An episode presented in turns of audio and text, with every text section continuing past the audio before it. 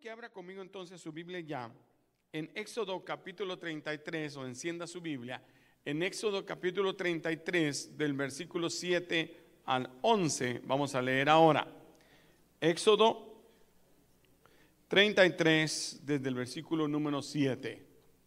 Dice la escritura de la siguiente manera.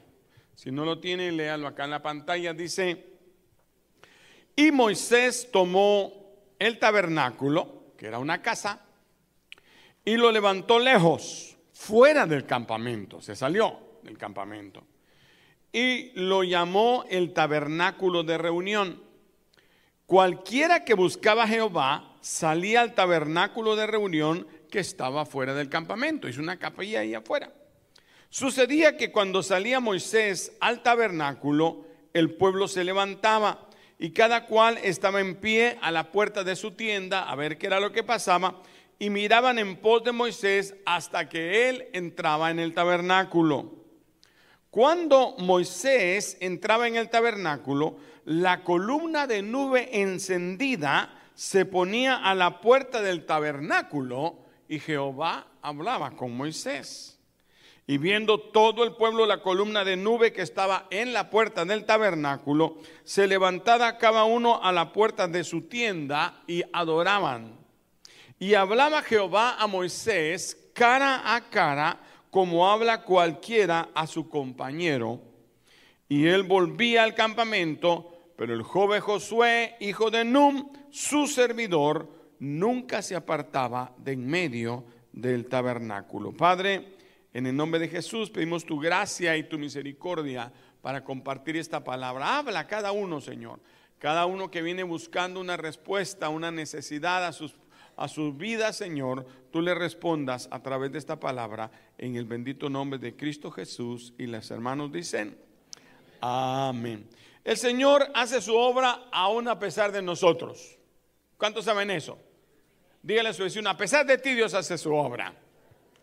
A veces lo más difícil es de convencer, de buscar a Dios, somos nosotros mismos. Es más, nosotros mismos tenemos que convencernos a sí mismos y decir: no, tú tienes que adelgazar. Y te paras frente a la dona, frente al pastelito que tu esposa te dio con una forma de corazón, y dices: solo me voy a comer un pedacito. Pero como hoy es un día especial, me lo como entero, y si puedo dos. Sí, somos difíciles. Ya cuando se trabaja con más gente es más difícil. Yo, algunos líderes, cuando uno entra a ser líder, uno piensa que qué bueno que me pusieron al frente, pero poco a poco se va dando cuenta que es difícil trabajar con personas, que cada uno piensa de una manera, de otra. A veces con los hijos es difícil. Yo tengo solo dos y ninguno de los dos eran iguales. Uno decía blanco, el otro decía negro. Uno decía para acá, el otro decía para allá. ¿Sí? Y eso que eran dos. En mi familia éramos 6 cuando éramos niños, y usted se imagina, tuvimos que aprender solo a obedecer órdenes. Mi mamá ya no preguntaba qué quieren hacer, porque cada uno quería diferente. Uno quería McDonald's, otro Chick-fil-A, y el otro quería pollo campero, bueno, de todo. Entonces decían: pues vamos a tal lado y punto. ¿Ya? Y poco a poco tuvimos que ir aprendiendo. Ahora imagínense, este pobre hombre, Moisés, que tomó y vivió uno de los desafíos de liderazgo más difíciles de toda la historia. Él tuvo que sacar a más de 1 millón de esclavos, gente que estaba acostumbrada a ser esclavo, que no tenía la vida que había tenido, los lleva a un desierto donde no habían comodidades ni comida, y los hace caminar, y era gente que todo el tiempo se estaba quejando, atravesando el desierto hacia la tierra prometida. Era un camino largo, del desierto a la tierra prometida. Era un camino largo como de 11 a 15 días, pero que resultó en 40 años. Y Moisés tuvo que jalar con ese pueblo. Cada vez que Moisés daba la vuelta, ese pueblo se rebelaba, se ponían a quejar, se ponían a hablar en contra, a murmurar. Era difícil, dígale eso, si no era difícil. Pero uno de los momentos más críticos es este que estamos viendo ahora.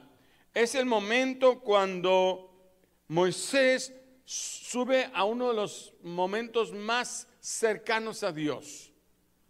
Ha pasado 40 días en ayuno, se ha metido con Dios y ahora Dios le ha dicho que suba al monte y le va a entregar las tablas de la ley. Le va a dar uno de los regalos más grandes que pudieron dar a la humanidad, que era el propósito de Dios, unas tablas escritas con la mano de Dios. ¿Cuándo dicen amén? ¿Cuándo me están entendiendo? Es más, Dios mismo sería presentado. Moisés está viviendo la cumbre de su gloria cuando mira a Dios y dice: voy a morirme porque no puedo ver a Dios, y dice que apenas logró ver las espaldas de Dios. Pero resulta que cuando él desciende del monte Sinaí, trayendo los 10 mandamientos, el cuadro que se encontró no fue un pueblo orando por él. No fue un grupo de cristianos que se habían decidido a orar por su pastor, por su líder, sino se encontró con una fiesta alborotadora. La gente se encontraba ahora en adoración de un dios pagano, de un becerro de oro que ellos mismos se habían construido. Los mira desenfrenados en ritos y ceremonias totalmente mundanas, diabólicas, sexuales. Bueno, tanto que Dios quiere aniquilar al pueblo hebreo, y si no fuera porque Moisés intercede por el pueblo, Dios mismo hubiera deshecho a ese pueblo. Digo, te lo voy a destruir y te voy a crear un pueblo nuevo. Le digo, no, no, Señor, ¿qué van a decir si este pueblo tú lo destruyes? Van a decir, Dios no pudo tener ese pueblo, sino Dios lo salvó. Así que a veces Dios nos deja por misericordia. Dígale a su vecino: por misericordia. Algunos estamos aquí no porque seamos los más lindos, sino porque somos los más feitos, pero Dios dice, para que vean que con estos feitos puedo hacer algo. No se ofenda, no se ofenda. No es físicamente, usted es guapo. Pero a veces no somos tan perita en dulce, ¿no? A veces Dios tiene que tratar. ¿Con cuántos ha tratado el Señor? A ver, déjeme ver si solo conmigo. Ah, bueno, yo pensé que yo era el único. Sí. Pero, ¿cómo se supone que Dios va a guiar a este grupo de personas a través del desierto, y sobre todo cuántos años le tocó hacerlo y llevarlos hasta una tierra prometida? ¿Cómo Moisés va a hacer eso? Tiene un problema realmente grande. ¿Cuántos tienen un problema realmente grande? Si a veces pensamos, ¿cómo voy a pagar la renta a fin de mes? Y sentimos que nos ahogamos, o que ya se nos acumularon 2 letras del carro, 2 letras de la casa, y pensamos que es lo peor que nos puede pasar, que qué vamos a hacer, o pensamos qué voy a hacer, ya los niños van a llegar, o el muchacho ya va a llegar a la universidad, no tengo con qué sostenerlo, qué voy a hacer. Hay tantas dificultades, o no algo más serio quizás, una enfermedad. Porque cosas sencillas como que te lo lleves donde el dentista por primera vez se convierten horribles cuando te dicen, sí, son $18,000 por su boquita. Y dice, mejor sáquele todos los dientes. A ver, pélele los dientes a su vecino, a ver si todavía los tiene.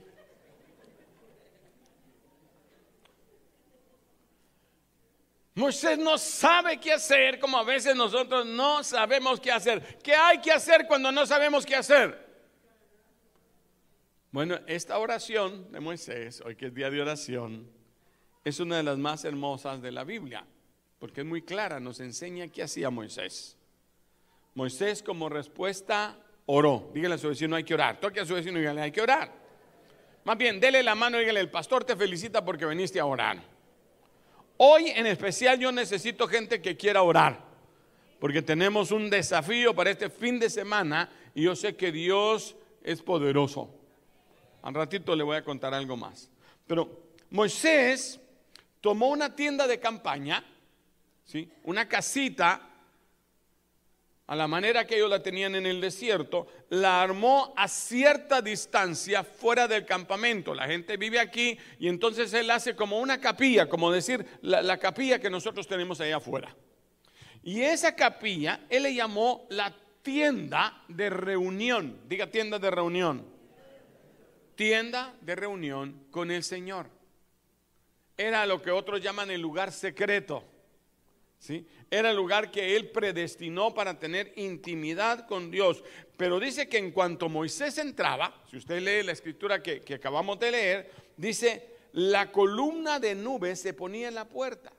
Dios descendía hasta la puerta donde estaba la casita de campaña y tapaba la entrada. Nadie podía entrar cuando Moisés estaba hablando con Dios.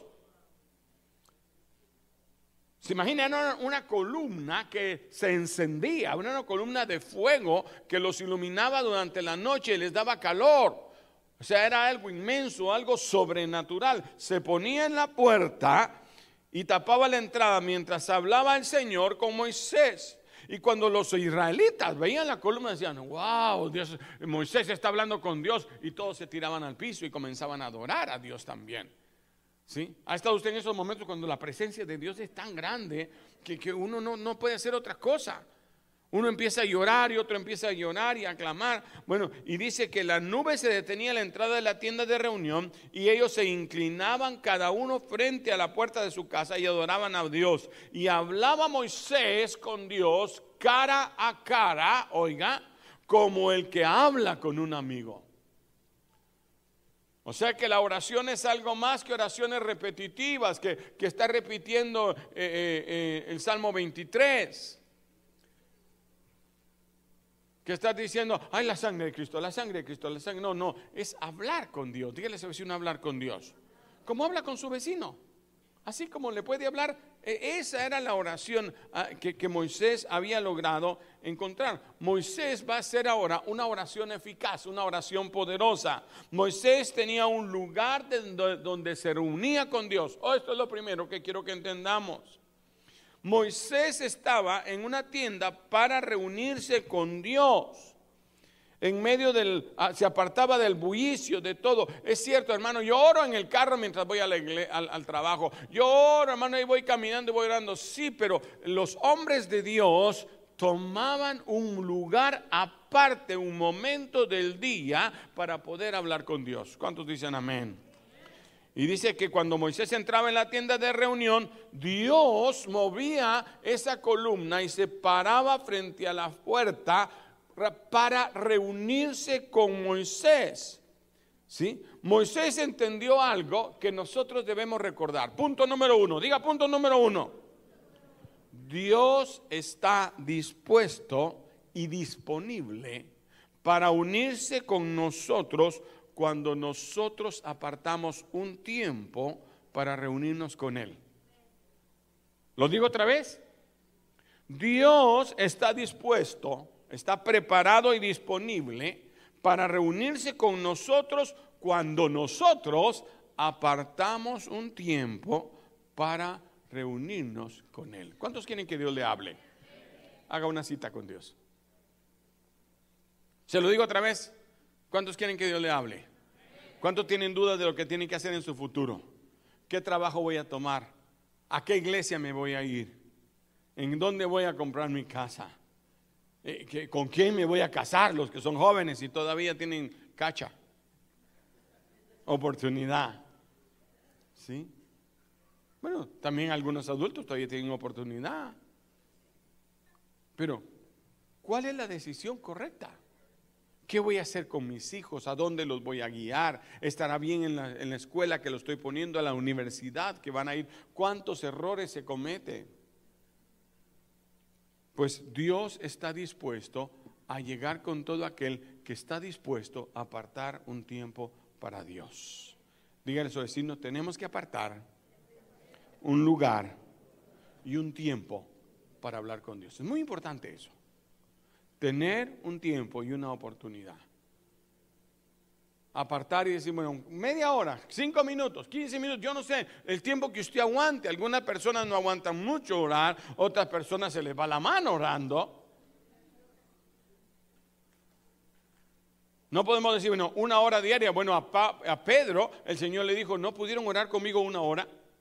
Casi como que nos pone la meta, ¿no? La meta es 1 hora, uy. 1 hora se siente eterna cuando uno empieza a orar. Yo me acuerdo que me ponía, Señor, Gracias por este día, Señor. Yo vengo a pedirte, Señor, las necesidades que tengo.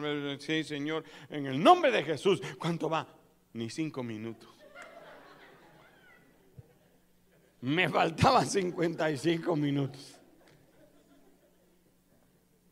Y usted se va a dar cuenta cuando empiece a orar, hasta que uno logra entablar la conversación con Dios. Cuando usted se conecta con Dios, le empieza a brotar de todo. Y poco a poco se va alejando de la petición que traía, que eran los zapatos nuevos que quería, ¿sí? Y empieza a meterse en el reino de Dios. Y empieza a ver las necesidades aún de su propia alma. Y dice, Señor, pues realmente yo lo que necesito es tu misericordia. Y uno se va metiendo y mientras más horas, más le van apareciendo cosas que tiene que ir diciendo. Moisés tenía encuentros muy personales con Dios, tanto que dice que hablaba el Señor con Moisés cara a cara, como quien habla con un amigo. ¿Cuántos quieren hablar así con el Señor? ¿Cuánto tiempo, jovencita, hablas con la amiga? ¡Horas! No, pues fíjate que me lo encontré, y cuando me lo encontré iba con una camisa azul y un pantalón rojo, no hombre, pero es que si yo no sé qué piensa. Y wiri, wiri, wiri, wiri, wiri, wiri, wiri. Y a la hora, bueno, pero te voy a contar bien. Cuando es un amigo. Y Moisés hablaba con Dios como quien habla con un amigo. No había nada oculto en el diálogo. Poder venir con Dios y hablarle, Señor, este soy yo. Tú me conoces, Señor. A ti no te puedo esconder nada. ¿Sabes lo difícil que es para mí no comerme la hamburguesa, Señor? Tú sabes, Señor, que te necesito. Probablemente en su tiempo del desierto, cuando él no hallaba más que hacer con las ovejas, salía por la mañana con las ovejas y no había nadie más. ¿Con quién hablaba? Así que él me, bueno, Señor, aquí estoy. Ya atendí las ovejas, pero ahora quiero un tiempo contigo, con ese Dios. No lo conocía y empezó a hablar con un Dios desconocido. Por eso cuando se le aparece le dice, quítate el calzado de tus pies, porque el que te va a hablar ahora soy yo, el mero mero. ¿Cuántos dicen amén? Lo estaba preparando para un trabajo tan grande que ahora le está metido ahí, no haya que hacer con un pueblo desbocado. Y Moisés había desarrollado probablemente ese tiempo con Dios, una amistad familiar con Dios. Conocía a Dios. ¿Cuántos conocen a Dios? Dice la Biblia, el pueblo que conoce a su Dios se esforzará y actuará. ¿Cuántos conocen a Dios? ¿Cómo sé que lo conoces? Cuando te esfuerzas. Cuando camina la mía extra. Mire, lamentablemente uno quisiera decir que toda la gente que uno tiene en la congregación son gente que se esfuerza y que trabaja, pero no es verdad. Hay un grupo, y es a los que más critican, es que ellos siempre están y siempre hacen de todo y ellos los escogen. No los escogimos, ellos se metieron. Porque cuando necesitábamos a alguien, ahí está, Perico los Palotes. ¿Y quién puede orar? Perico los Palotes. Yo a veces necesito a alguien que me ayude en determinadas cosas. ¿Y sabe quién está? Perico los Palotes. Y necesitamos limpiar los vidrios. ¿Quién cree que está? Perico los Palotes. Y este perico en todo quiere estar. ¡Claro! Es disponible y dispuesto. Pero ¿por qué se esfuerza tanto Perico los Palotes? Porque él conoce a su Dios y se esfuerza. Cuando tú aprendes a hablar con Dios, cuando tú pasas un tiempo con Dios, es difícil empezar a hablar con Dios, crear un hábito de la oración. Pero cuando lo haces, todo gira alrededor de esa relación. Es como cuando se van a casar. Cuando la pareja se va a casar, la novia no habla de otra cosa, sino que del novio y de la boda. ¿Y qué tal? ¿Cómo está? Ay, qué angustia, porque ya viene el día de la boda. Va a ser dentro de un año. Espérese, ya se va a casar, espérese. Ahora lo quieren arreglar con un año. Y que no hay local, y que no hay qué hacer, y que qué voy a hacer, y que a quiénes voy a invitar. Miren, él tiene como 1000 gente, yo solo tengo 100. Y cuando haces la lista son 2000. No hablas de otra cosa. Y bueno, no sé si comprarme el carro. No voy a comprarme el carro porque como la boda ya viene. Si me voy a entender, Así es, cuando empezamos a hablar con Dios, todo nos importa a Él. ¿Qué dirá el Señor de esto que estoy decidiendo? Voy a ayunar hoy porque Dios lo merece, porque quiero que Dios esté. ¿Cuánto me están siguiendo? Voy a ir a la iglesia porque hoy vamos a interceder, porque vamos a ganar la victoria. Esa gente que conoce a su Dios se esforzará y actuará. Por eso Moisés se subió 40 días al monte en ayuno. ¿Cuántos se animan en 40 días de ayuno? Unos amenes están escondidos, amén, porque no vienen quién fue el que me lo dijo. ¿Sabe qué hizo Moisés? Fue 40 días, estuvo con Dios. Cuando vio al pueblo, les tiró las tablas y se regresó. Otros 40 días. 80 días de ayuno. ¿Se anima? Hoy sí no hay ni un amén. En 40 todavía hay dos o tres escondidos, pero en 80. Y sin embargo, él tenía un corazón dispuesto para Dios.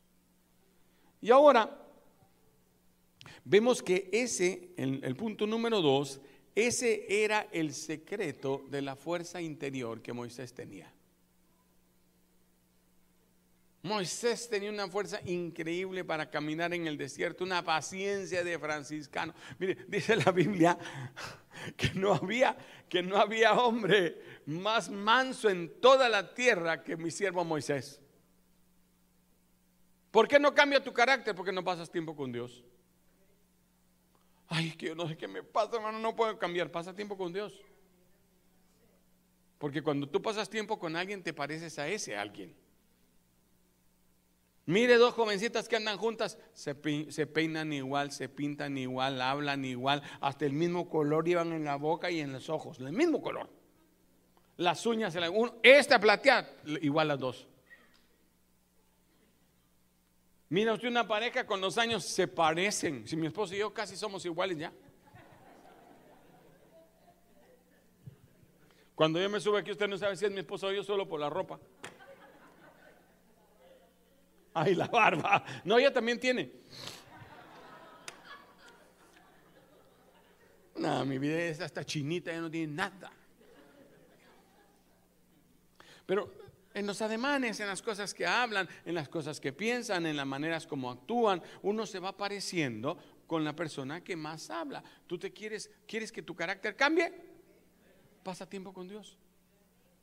Vas a entrar misericordioso. Cuando uno es solo religiosidad y Biblia y anda señalando, no, porque la Biblia dice ojo por ojo y diente por diente, ¿sí? Pero cuando pasas tiempo con Dios, aprende la misericordia. Cada vez que entras al trono de Dios a arrodillarte, aquí está tu hijo, Señor. Y empieza a decir, no, soy su hijo, pero también soy. ¿Cuánto me están entendiendo?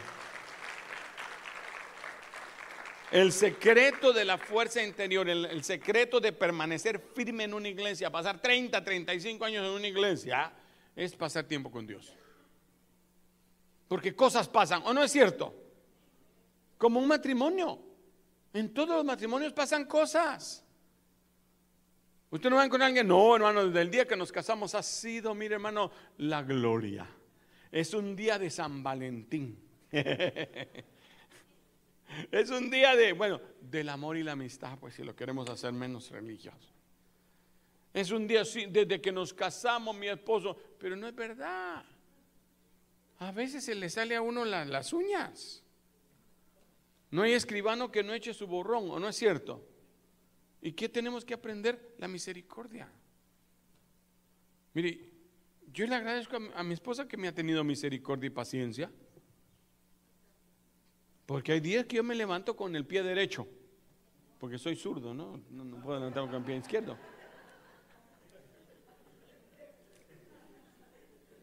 Mire, no todos los días soy tan alegre como hoy. Hay días que se me salen los dardos de los ojos. Que dormí mal y no me hables. Uno en toda la vida, pero difícil. Pero hemos tenido que aprender. Pero el conocer a Dios te hace mantener tu hogar, te hace mantener tu familia, te hace mantenerte en la iglesia, te hace saber que lo más importante es Él. No, que falló fulano y falló mengano, y dice, no importa, si Cristo sigue en la cruz, el que murió por mí permanece firme hasta el último día. Hermano, si yo le contara lo que yo he visto a través de estos 30 y pico de años de estar en el Señor, hermano, he visto de todo, he visto estrellas caer, hombres de Dios grandes que yo creía y admiraba. Y uno dice, bueno, dan ganas de volverse al mundo, pero no me vuelvo porque el que me llamó sigue fiel.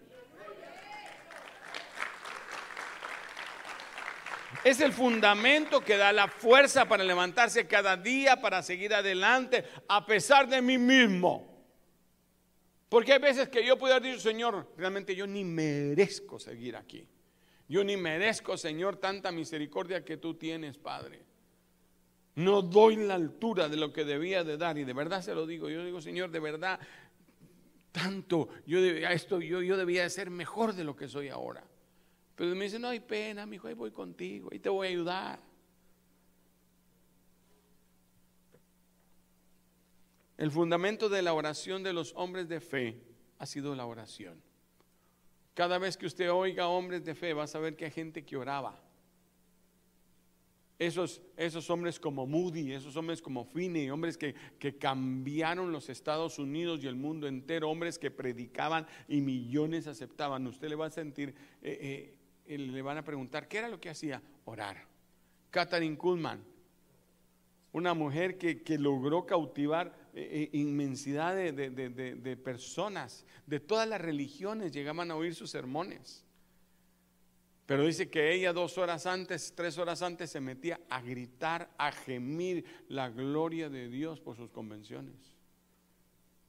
Pero cuando ella se paraba enfrente, los milagros comenzaban a acontecer. Hay un hombre muy famoso que se llama Charles Finney. Él era un abogado que se convirtió de repente y se tiró a predicar la palabra del Señor. Cuenta una de las anécdotas que él fue a New York Mills, dice aquí, a New York Mills, a una fábrica. Lo invitaron para que fuera a orar por la fábrica.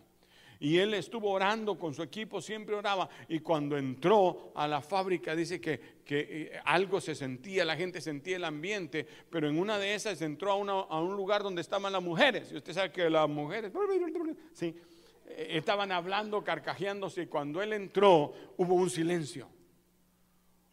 Una de las mujeres dice que se le quedó viendo a los ojos y comenzó a llorar, y las otras que estaban a la par comenzaron a llorar, y dice que de repente todo el ambiente de la fábrica se estaba cambiando y llorando. Tuvieron que parar las máquinas, y el dueño de la fábrica salió a ver por qué habían parado las máquinas y todo el mundo estaba llorando. Y él dijo, paren todo, cierren todo, este es el momento que Dios está tocando. Es más importante la salvación de las almas que todo lo que podamos hacer.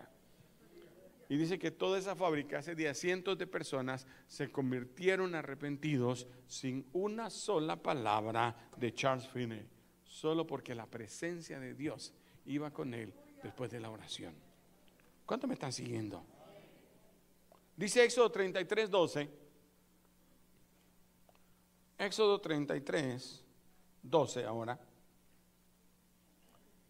Y dijo Moisés a Jehová, mira, tú me dices a mí, saca a ese pueblo. ¿Se acuerdan que él hablaba cara a cara? ¿Cómo es que hay que hablar con Dios? No, grandísimo y poderosísimo, señorísimo, aquí te tengo un favorísimo. No, dice Moisés. Y dijo Moisés a Jehová, mira Dios, tú me dices a mí que saque a este pueblo, pero tú no me has declarado a quién vas a enviar conmigo. Oiga, estoy leyendo la Biblia literalmente. La versión 60. Sin embargo, tú dices, yo te he conocido por tu nombre y has hallado también gracia en mis ojos. ¿Sí? Moisés le dijo, Señor, tú insistes en que yo vaya a guiar a este pueblo. Me metiste para que fuera a traerlo y aquí lo tengo ahora. Pero no me has dicho a quién vas a enviar conmigo, Señor. Yo necesito que tú me hables. ¿Cuánto me están siguiendo? 40 años antes, Moisés había tenido el mismo deseo de rescatar a su pueblo y metió la pata. Porque lo hizo por sus propias fuerzas y quiso matar al soldado que estaba en contra de su hermano, y se metió en tremendo lío porque lo mató y tuvo que salir huyendo. Le valieron 40 años de desierto. Había fallado en su intento, fracasó miserablemente en el intento cuando fue él. Así que él decía: Señor, yo necesito que tú hables algo. Ahora sabía que necesitaba a Dios. ¿Cuántos saben que necesitamos a Dios? Sin Dios, todo el esfuerzo que hagamos es una pesadilla. Nosotros con mi esposa hemos aprendido que si vamos a viajar, vamos a pactar para ese viaje. Pactamos, ayunamos, oramos, lo ponemos en la mano de Dios. Desde que salimos nosotros oramos por ese viaje. En el avión oramos. Cuando llegamos a cualquier hotel que vamos, lo primero que hacemos es decirle: Señor, aquí estamos, esta va a ser nuestra casa, que tu presencia ahí en este lugar. Cualquier cosa que haya en este hotel se va en el nombre de Jesús. Cualquier palabra, cualquier... Bueno, y oramos y el ambiente cambia. Cuando a mí se me olvida o me paso por alto o corro a hacer eso, las cosas no van tan bien. Los papeles me paran, la migración me hace preguntas. A ver, hable usted, si quieren saber si no soy hindú. No, en serio, yo digo que a mí me miran cara de por allá. Y vamos a pasar y le dice: no, que hable él, dicen. Y yo le digo: pues mira, hermanos, yo soy de Guatemala. Ah, bueno.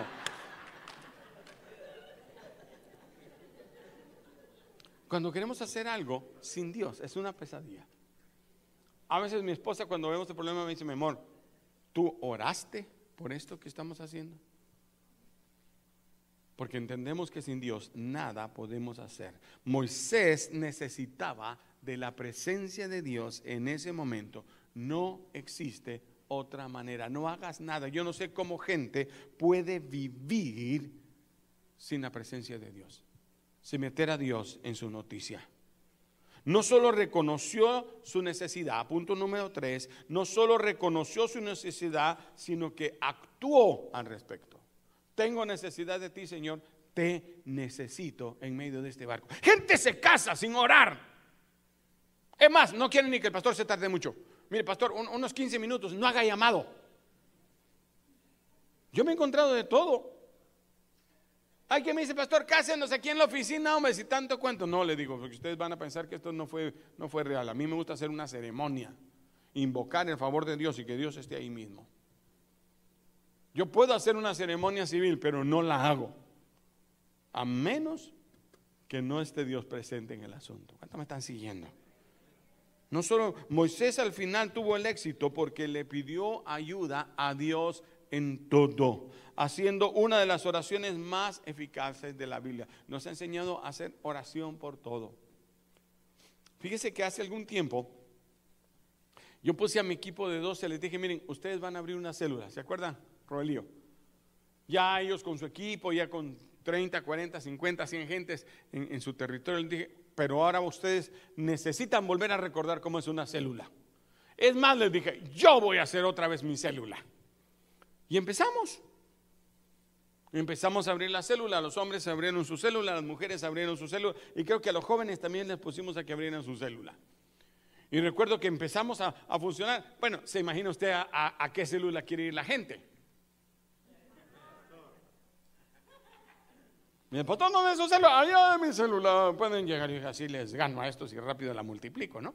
Porque la idea era enseñarle a mi equipo de 12 y empezamos y empezaron a venir las almas, 4, 5, 6, ya voy a multiplicarla. Cuando me aparece una hermanita chiquita así, santita. ¿Dónde está la santita? Pónganse de pie, santita. No, párese en la silla. Ah, no, ahí está bien. Esa santita me dice: pastor, ya tengo que multiplicar la célula. ¿Cómo así? Me ganó. Pero ¿sabe qué pasa? Que uno se vuelve profesional de predicar. Uno quiere subirse a predicar sin orar. Yo ya me sé la Biblia, la he leído no sé cuántas veces. Del versículo, de la parte donde usted me hable, yo por lo menos tengo la idea de qué está hablando, si no es que me sé los versículos.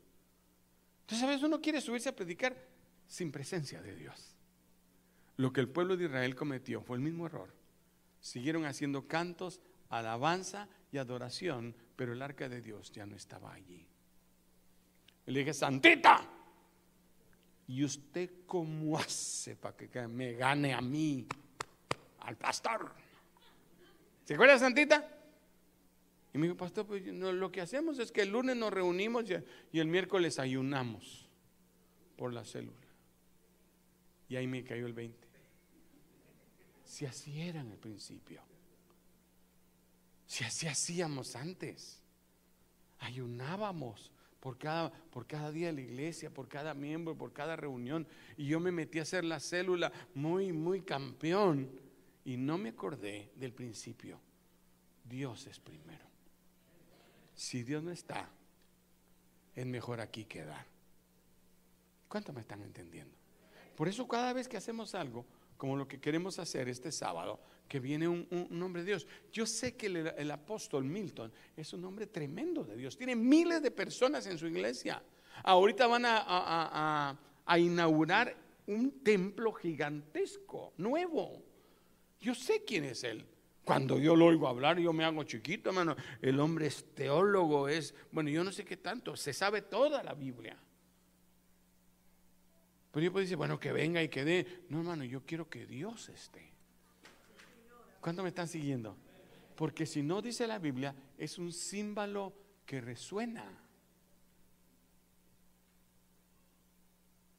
Una vez me dijeron a mí, mire, hay un predicador famoso, un tal Puerto Rico. No, se me fue el nombre. Bueno, ahorita se lo digo. Me dijeron, mire, este es un hombre de Dios que hace campañas donde el Grupo Vida estuvo. Gigi Ávila, ese es. Y se llama Gigi Ávila. Ay, qué bueno, yo lo quiero ir a ver. Y entonces fuimos, nos costó entrar porque el estadio estaba lleno. Yo creo que el lugar más grande donde se pueden reunir en mi tierra es en el estadio. Así que fuimos con mi esposa y nos sentamos en el estadio, lleno. Dije, vamos a oír qué tremendo, ya con mi lapicero en la mano y mi cuaderno, que voy a apuntar, qué versículo va a usar, qué mensaje va a dar. Y empieza, Cristo te ama, amado hermano y amigo. Que el Cristo de la gloria bendiga vuestros corazones. ¿Verdad que se decía? ¿Sí? Y yo dije, ¿pero qué? Jesús te ama, te salva y viene pronto. Le dije, pues eso es lo mismo que decimos todos. Y dijo su mensaje así. Yo, qué raro, ¿verdad? Tan famoso. Hasta que dijo lo siguiente: si hay personas aquí que desean entregar a Cristo Jesús a su vida, y sonó el piano. Hermano, nunca en mi vida he visto bajar tanta gente llorando. No sé cuántos miles aceptaban por noche en el estadio. 30, yo no sé, 20,000, yo no sé. Mire, pero la gente pasaba llorando y pasaban al altar cuando empezaron los milagros. Hermanos, los paralíticos se levantaban y cargaban sus sillas de ruedas y corriendo con sus sillas de ruedas daban la vuelta olímpica al estadio. Los milagros por montones, gente que yo conocía, gente que yo mismo había diagnosticado con un cáncer. Ahí, en medio de esa campaña, fueron sanados por la misericordia de Dios. Entonces yo quiero saber qué hace Gigi Ávila. Ya se fue con el Señor Gigi. ¿Qué hace ese hombre? Y averigüé dónde está, hermano. Mire, el hermano Gigi Ávila está en la casa de la hermanita fulanita. Hermanita fulanita, ¿qué hace Gigi Ávila en el día? Nada, hermano. No sale ni a comer. Él se pasa en ayuno todo el día, clamando al Dios del cielo. Al regresar en la noche come un poco de verdurita y se va para su cuarto. Pasaba el día entero clamando por los mensajes de esa noche. Y volvía a decir la siguiente noche, y el Cristo de la gloria bendiga vuestros corazones. Y la gente llorando pasaba al altar y los enfermos se sanaban. Porque la presencia de Dios es la que hace la diferencia. No ese mensaje. no es ni el hombre que está en el frente, es cuando Él se mueve en medio de su pueblo. ¿Cuántos me están siguiendo?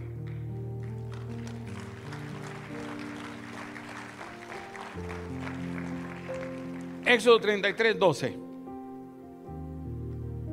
Tú me dices, saca a ese pueblo. Verso 13. Ahora pues, 13. Si he hallado gracia a tus ojos, te ruego que me muestres ahora el camino para que te conozca y haya gracia en tus ojos, y mira a esta gente que es pueblo tuyo. Y él dijo, mi presencia irá contigo y te daré descanso. Y Moisés respondió, si tu presencia no ha de ir conmigo, por favor, no me saques de aquí. Le digo, Señor, tú me has dicho que soy tu amigo y que cuento con tu favor, pero si realmente es así, dime qué tengo que hacer. No sé qué hacer. Así sabré que en verdad, cuando tu favor está, ten presente a los israelitas, todo el pueblo. Mirá, cuando tú dices, yo iré contigo y te daré descanso, respondiendo el Señor, Señor, yo sé que tú vas con nosotros. Señor, ve con nosotros. Diga conmigo, Señor, ve con nosotros. ¿Te quieres casar? Señor, ve con nosotros. ¿Quieres ir de viaje? Señor, ve con nosotros. Yo he ido en viajes donde Dios no va, donde el carro se me funde, donde el aire acondicionado en el camino se arruina y voy a un lugar caliente, donde voy a pasar penas y me arrepiento de haber salido y digo, ya no tengo ni con qué regresar. He ido a lugares donde digo, de verdad, Señor, tú no venías aquí.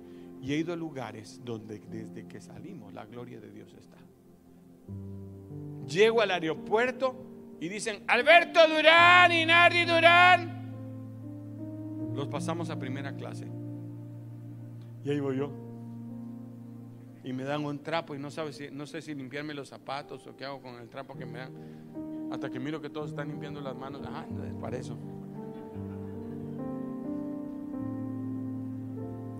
Vamos en el viaje y todo sale bien. Voy al hotel y me hacen upgrade del hotel.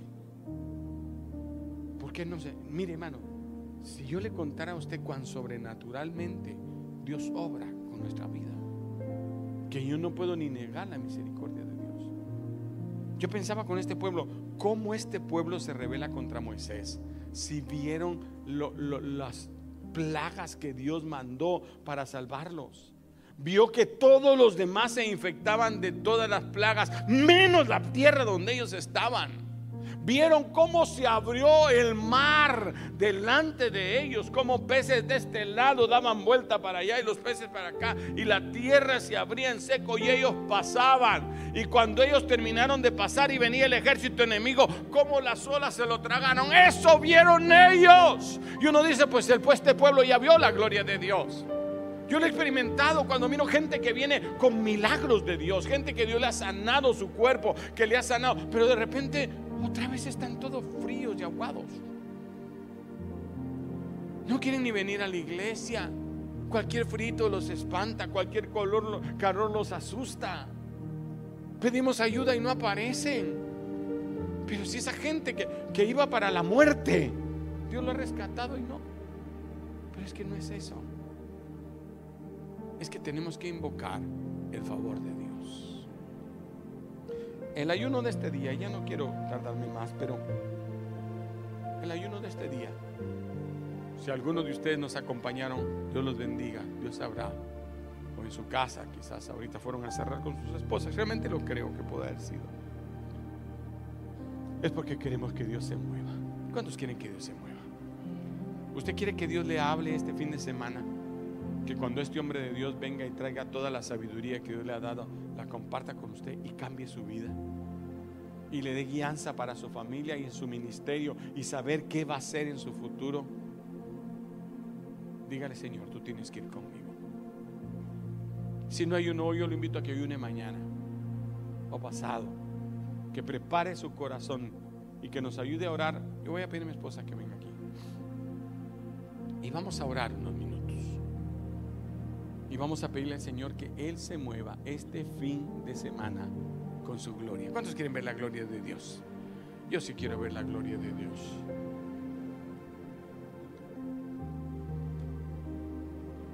Desde el momento en que Moisés se metió al tabernáculo, su vida cambió.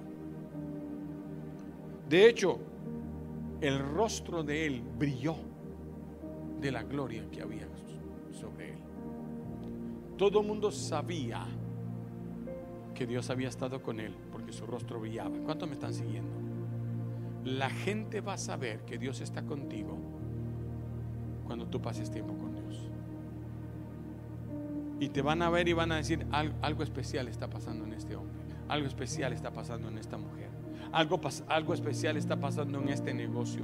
Hay negocios que se van para arriba de la noche a la mañana y negocios tan bonitos que van a la quiebra. Por eso dijo Moisés: Señor, si tú no vas, es mejor no ir. Cuando usted haga algo, cuando usted programe cualquier cosa de su vida, de su matrimonio, de su familia, diga: Señor, ve conmigo. ¿Por qué no se pone de pie un momento?